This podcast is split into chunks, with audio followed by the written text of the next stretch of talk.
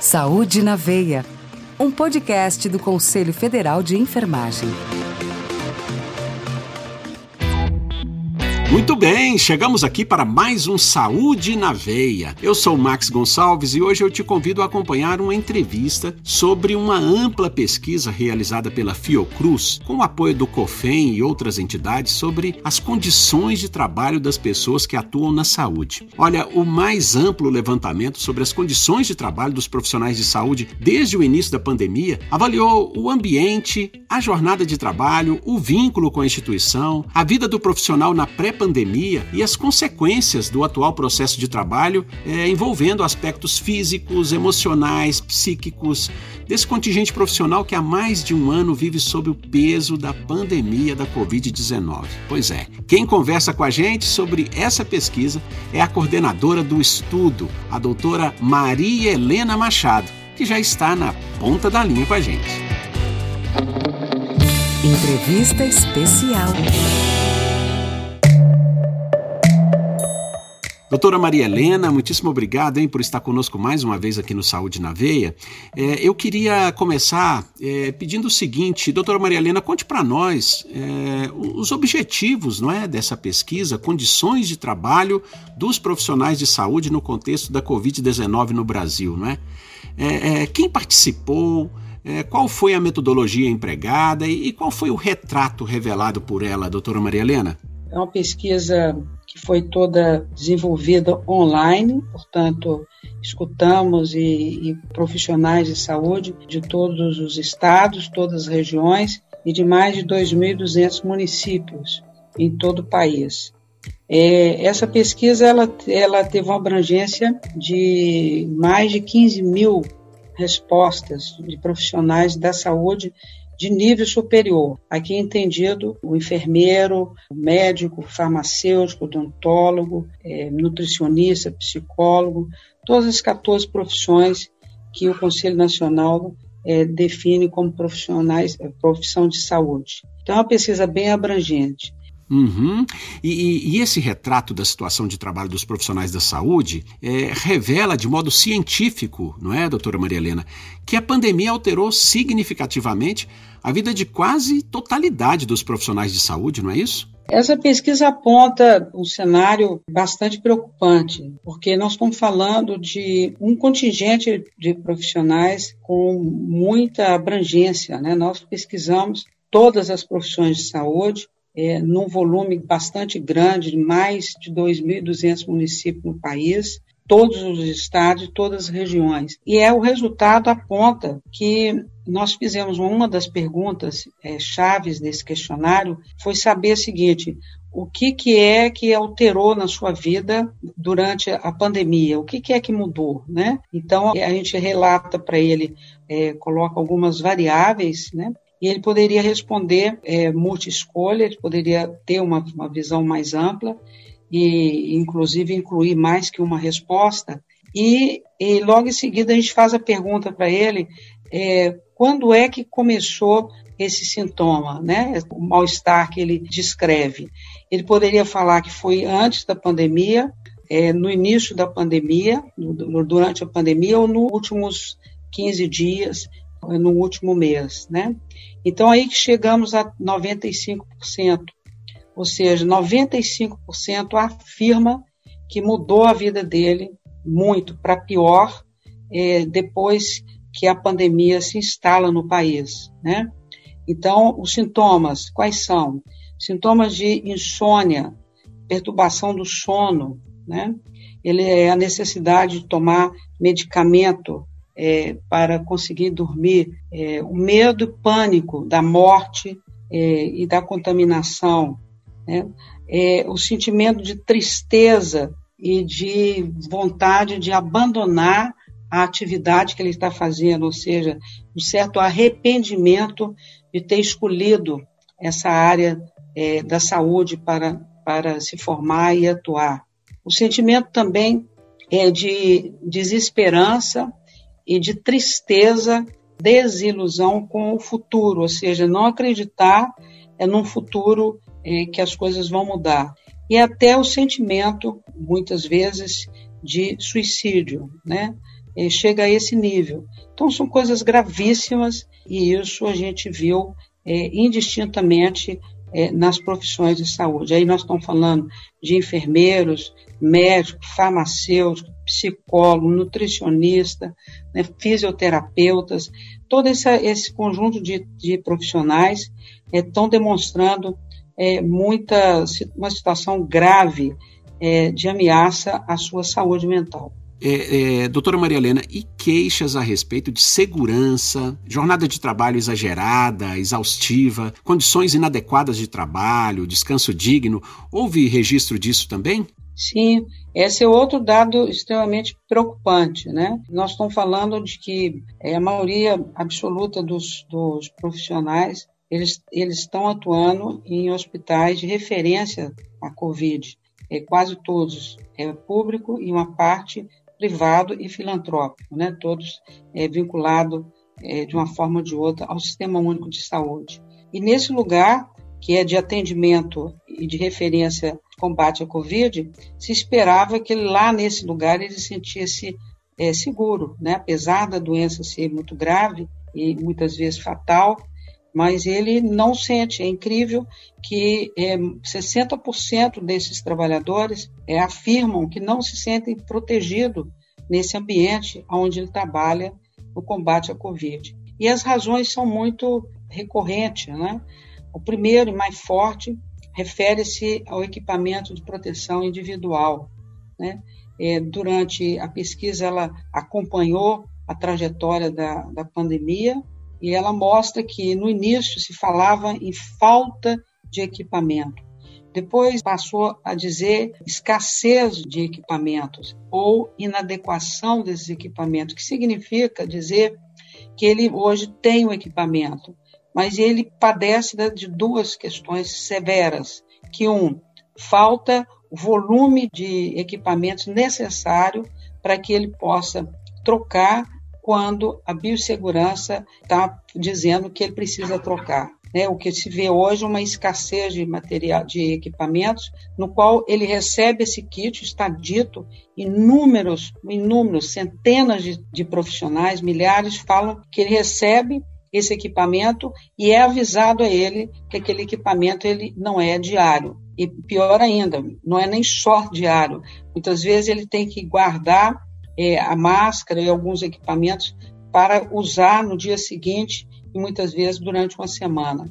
Isso traz uma insegurança brutal a esse profissional. Ou então, o equipamento é inadequado pelo tamanho ou pela largura do, do equipamento. Né? As pessoas é, também na pandemia apresenta momento da obesidade. Né? Então, muitos deles reclamam de que o equipamento não é adequado a ele, ou não tem qualidade.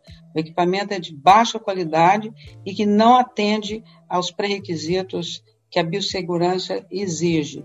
Então, muitos deles, pasmem, muitos deles afirmam que eles têm que comprar do próprio salário, do, tirar do seu próprio salário, é, para comprar equipamentos é, extras para eles se sentirem mais seguros, ou seja, levar de casa o equipamento para que esse equipamento ele tenha certeza se ele precisar trocar e tem ali a tempo e a hora. E aí vai desde equipamento da, de máscara, capote, alguma coisa, como também o álcool, o sabão para lavar as mãos. E em alguns lugares do Brasil falta esse tipo de equipamento. E aí o trabalhador é que tem que arcar com essa, com essa essa despesa. Também é dito que o lugar ele não dá segurança pela infraestrutura e pela estrutura pouco adequada, né? Muitos lugares tiveram que é, refazer a estrutura hospitalar ou até da atenção básica, né? Nas unidades básicas para poder atender ao volume de Covid. Nós estamos falando de milhões de, da população contaminada que chegaram e chegam a, a, esses locais, né? E nós estamos falando também de milhares de pessoas que chegam a óbito, né? Em relação à pandemia. Perfeito. E sobre gestão, gestão adequada, nós temos revelações, doutora Maria Helena? Também diz é, em relação à insensibilidade é, do, do gestor do chefe imediato, diretor é, da unidade ou daquele setor, né? dizendo que muitas coisas que eles poderiam ter com mais facilidade, com mais conforto, para que eles tenham uma, uma, jornada já muito dura de trabalho, ele acaba não sendo ouvido, não sendo acolhida é, a necessidade desses profissionais. Isso é uma queixa recorrente que dá a eles uma insegurança muito grande, né? Pois é, e, e as jornadas exaustivas nesses ambientes inadequados, né? As jornadas são é, mais longas, né? Eles já vinham de jornadas longas, né?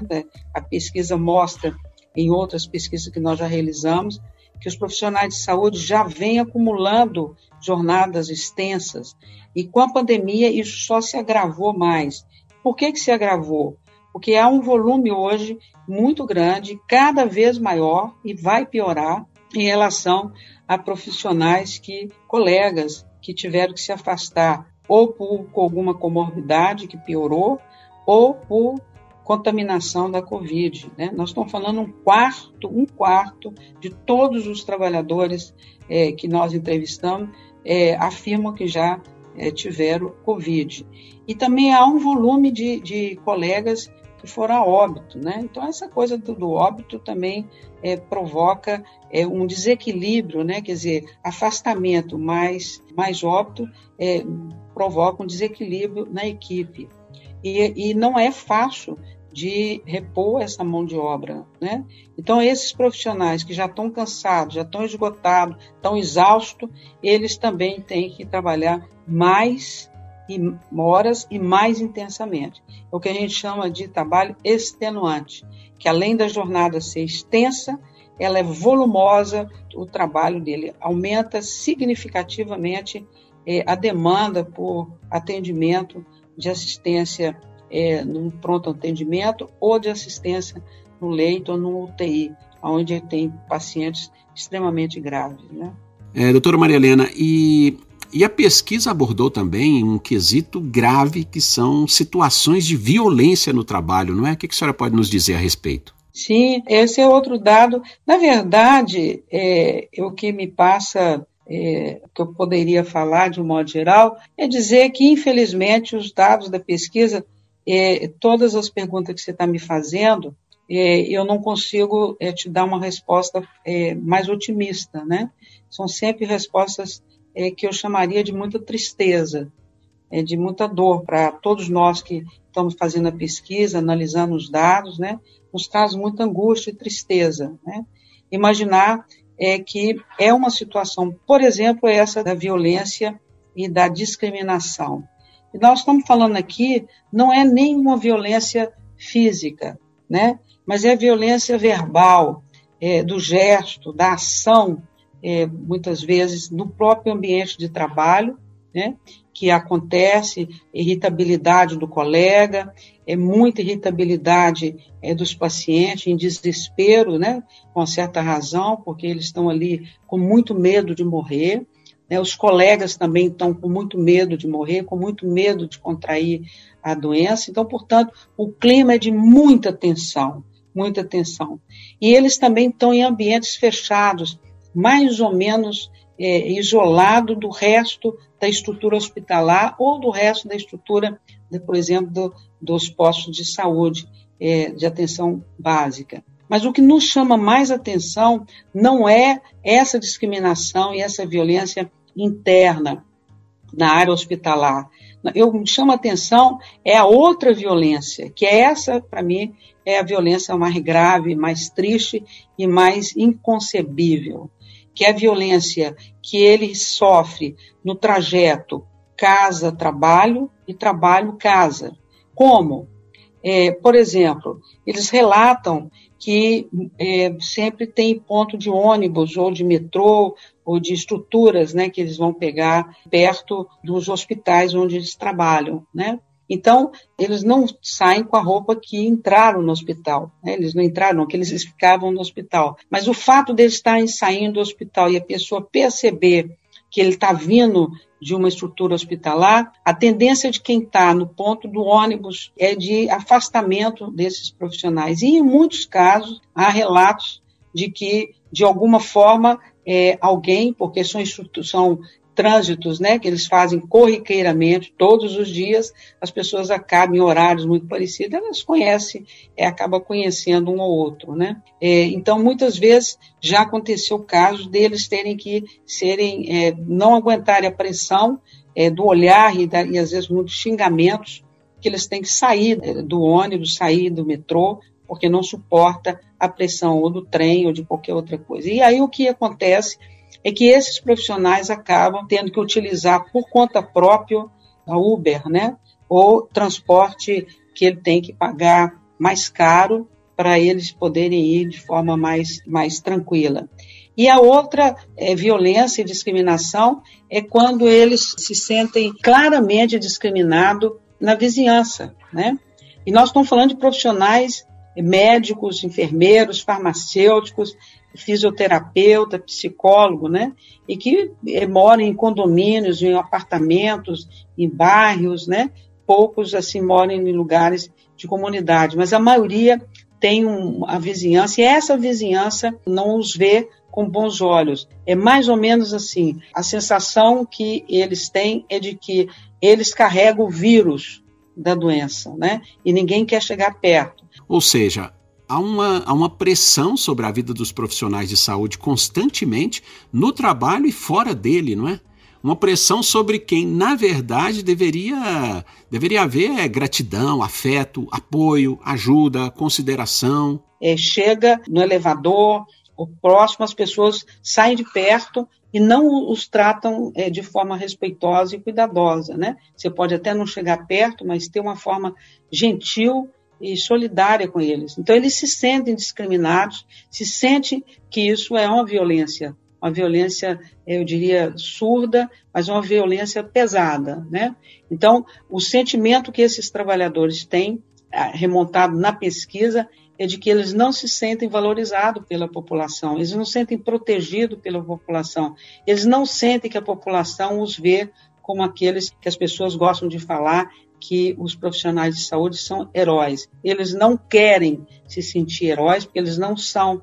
Eles querem se sentir pessoas, humanos, que precisam de cuidados e que eles perceberem esses trabalhadores como aqueles pessoas essenciais à assistência e que eles estão esgotados, estão cansados, estão precisando muito mais de apoio, proteção e gratidão, né? Esse é um sentimento extremamente forte que a pesquisa aponta. Lamentavelmente, não há empatia é, por parte dos gestores, não há empatia por parte da população de modo geral. O sentimento da, é, eu estou falando o sentimento que os, os profissionais expressaram na pesquisa. Doutora Maria Helena, e, e, a pesquisa também perguntou sobre o impacto das fake news no trabalho dos profissionais da saúde, não é?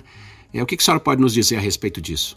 É, isso também é um ponto. Nós fizemos uma pergunta e que demos é, a ele a oportunidade dele dizer se concorda, se discorda, para ele tanto faz, aquilo não tem importância. É, nas três assertivas que a gente pergunta, né, da, da fake news, a da questão de medicamento, ou até mesmo do comportamento, né, é, é a, os profissionais quase que a totalidade é, levanta a questão de que isso interfere negativamente, porque a população acaba é, entrando muitas vezes em conflito entre o que está sendo dito a ele que ele deve fazer, né? Por exemplo, muitos chegam lá com familiares ou até ele mesmo e não usa máscara, né? Sem máscara, né? e querendo que, a, o profissional é, atenda ele sem máscara, que não vai usar, e, e, chega. Esse é o cúmulo do desrespeito, né? E eles alegam que isso tem muito a ver com a, a ideia de que máscara é bobagem, distanciamento é bobagem, né? Os profissionais também apontam é, de uma forma indireta que é, eles se sentem revoltados quando observam muitas vezes reportagens, né? Televisiva e até mesmo escrita, mesmo em redes sociais, com aglomeração, né? A população de modo geral frequentando bares, frequentando praias, né? Aglomerando em lugares que não deveriam estar aglomerados, né?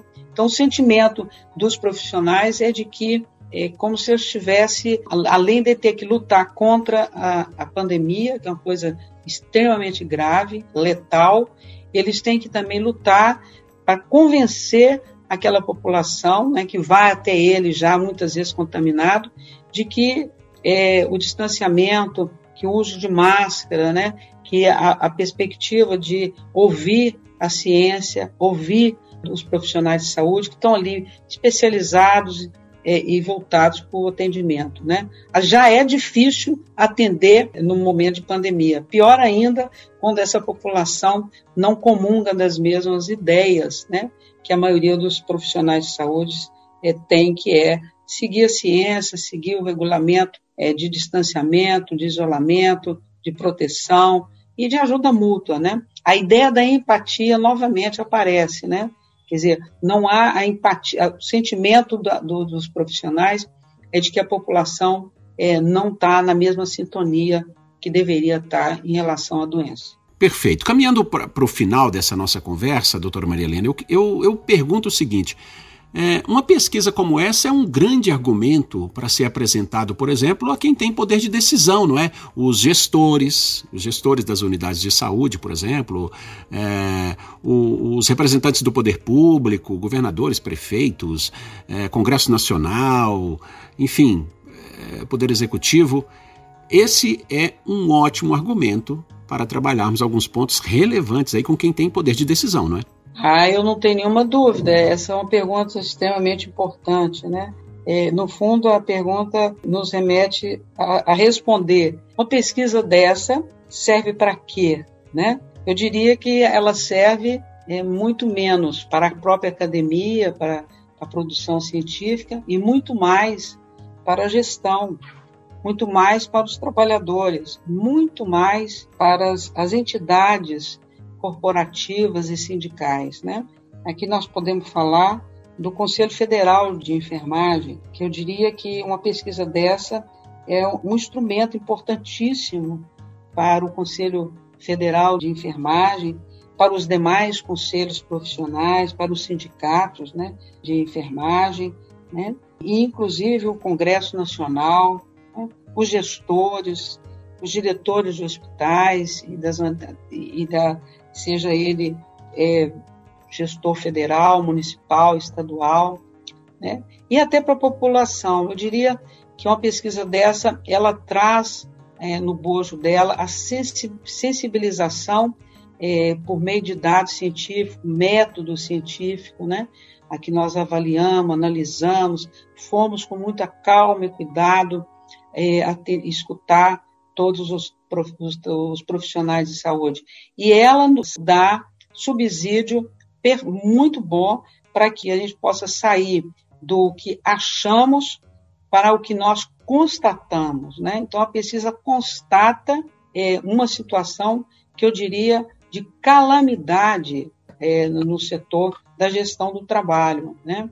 Nós podemos chegar ao ponto de dizer que o sistema de saúde corre severo risco de colapso. E o severo risco de colapso em relação a seus trabalhadores, a seus profissionais que estão dando sinais de esgotamento, exaustão e desesperança. É preciso que esses dados permitam que o gestor se sensibilize, observe o que os dados estão mostrando, que o, que a, o conselho profissional escute, leia, é, analise os dados e apresente soluções ou medidas é, ao gestor municipal, ao gestor estadual, ao gestor federal, dizendo é, que é é necessário, urgente, medidas que nesse momento poderiam já ser tomadas, né? protetivas é, para os trabalhadores, medidas de redução de danos a esses trabalhadores, danos físicos, danos psíquicos. Nós podemos também levar esses dados e, e o Congresso Nacional é, ter o cuidado né, de analisar e propor medidas é, dialógicas com os trabalhadores, com os gestores, com as entidades é, corporativas que representam esses trabalhadores. Nós estamos falando é, de um, são milhões de trabalhadores, né? que estão a serviço do combate à pandemia. Muito bem. Doutora Maria Helena Machado, coordenadora da pesquisa Condições de Trabalho dos Profissionais de Saúde no Contexto da Covid-19 no Brasil, muito obrigado pela sua entrevista aqui conosco no Saúde na Veia. Muito obrigada. Obrigada a você. Muito bem, conexão direta com ele, a voz de ouro da enfermagem brasileira, nosso colega Flávio Liefman. Fique ligado.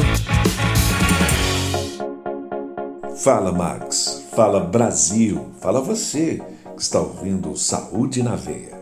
Olha, mas nós precisamos falar mesmo. É da maior categoria da saúde no Brasil. Juntos, eles somam quase 2 milhões e meio de profissionais. São os enfermeiros, os técnicos e os auxiliares de enfermagem, homens e mulheres que formam a base do sistema de saúde brasileiro, o pilar no combate à pandemia da Covid-19. Nós precisamos discutir as suas condições de trabalho, melhores salários, jornadas dignas, respeito e valorização. Nada mais justo para aqueles que estão em todos os níveis de atenção à saúde, tanto o primário como o secundário e o terciário, conseguirem um piso salarial digno do trabalho que desempenham para cuidar e salvar nossas vidas. Nós precisamos colocar em evidência a importância de cada área da categoria, daqueles que fiscalizam o exercício profissional e zelam pela excelência e segurança no atendimento à população, e que, mesmo longe dos holofotes, merecem destaque pelo trabalho desenvolvido em meio a uma tragédia global. Aos profissionais a quem você confia a vida. Aos profissionais que estão em todos os setores da saúde. Aos profissionais que zelam pela qualidade dos serviços prestados. A todos eles, nós devemos, o Brasil deve, a valorização merecida.